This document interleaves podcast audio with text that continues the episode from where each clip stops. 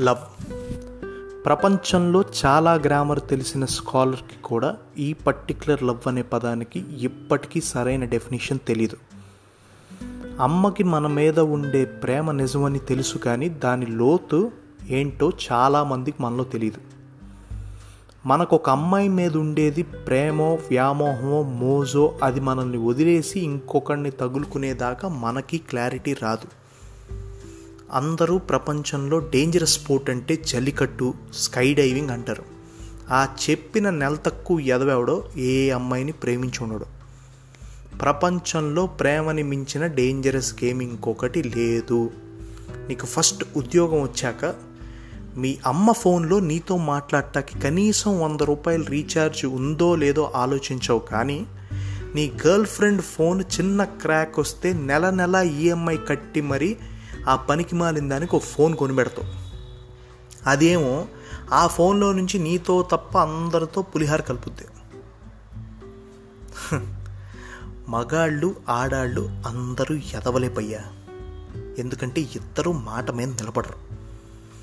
అసలు సగం మంది రిలేషన్లోకి ఎంటర్ అయ్యేటప్పుడు నాలాంటి వెల్విషర్ ఎవడో ఒకడు వద్దురా నైస్గా నేల నాకిపోతాం అని చెప్పే ఉంటారు. కానీ వీళ్ళు నాకిపోయేదాకా వెయిట్ చేసి అప్పుడొచ్చి నువ్వు చెప్పింది నిజమేరా అంటారు. లైఫ్లో రూపాయి కూడా సంపాదన లేనోడు ఏ అర్హత లేనోడు కూడా ఆడగలిగిన ఆట ఈ ప్రేమ ఒకటే. నీ దగ్గర ఏమీ లేదని తెలిసినా కూడా నువ్వు కొంచెం ఎర్రగా బుర్రగా ఉంటే నీతో టైం పాస్ చేద్దాం అని నిన్ను ప్రేమించినట్టు నటిస్తుంది. ఆఖరికి ఏ అమెరికా సంబంధమో ఏ సాఫ్ట్వేర్ సంబంధమో వస్తే వాడిని తగులుకుని మిస్సెస్ పలానా అయిపోద్ది నిన్ను మిస్టర్ పోరంబోకులా మిగిల్చేస్తుంది. నువ్వంటే నాకు ప్రాణం నువ్వు లేకపోతే బతకలేను అని కబుర్లు చెప్పే ఏ ఎదవనైనా ఏ పనికి మాలిన దాన్నైనా నమ్మకండి. ఎందుకంటే ట్రూ ఎమోషన్కి ఎప్పుడూ భాష ఉండదు. బాధకి ఆనందానికి నొప్పికి ప్రేమకి భాష ఉండదు. మిమ్మల్ని సైలెంట్గా ప్రేమించినోడు మాత్రమే జెన్యున్. అనవసరమైన హడావుడి చేసినోడు పుట్టినరోజుకు అప్పులు చేసి గిఫ్ట్లు ఇచ్చేవాడు మిమ్మల్ని ఏమన్నా అంటే ఎల్లి వాడిని కొడేసేవాడు ఇవన్నీ ప్రేమ కాదు. హంబక్. హంబక్ మాత్రమే. నిజమైన ప్రేమ అంటే ఎలా ఉండాలంటే మొగుడు మందేస్తే స్టఫ్ వండి పెట్టేలా భార్య కేకలేస్తే బుజ్జగించేలా భర్త ఇంకో దాంతో తిరుగుతున్నాడు అని తెలిసిన కడుపులో పెట్టుకొని తల్లిలా ఇది తప్పురా అని చెప్పేలా.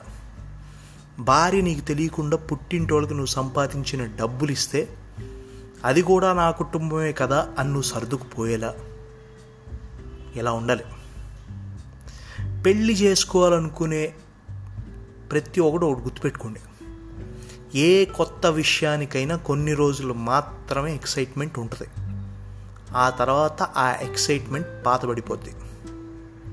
అప్పటి నుంచి ఎక్సైట్మెంట్ కాస్త అడ్జస్ట్మెంట్ అయిపోద్ది. నువ్వు ఎంత బాగా అడ్జస్ట్ అయితే నీ మ్యారీడ్ లైఫ్ అంత బాగుంటుంది.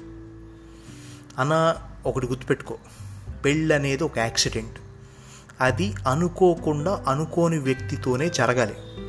నువ్వు ఎంత ప్లాన్ చేసి బ్లూ ప్రింట్ తీసినా నువ్వు అనుకున్న వ్యక్తితో జరగటం చాలా రేర్ ఇప్పుడు మేము ప్రేమలో ఉన్నాం అనుకునే నిబ్బా నిబ్బి బ్యాచ్ మొత్తం ఒక ఊహలో బతుకుతున్నారు.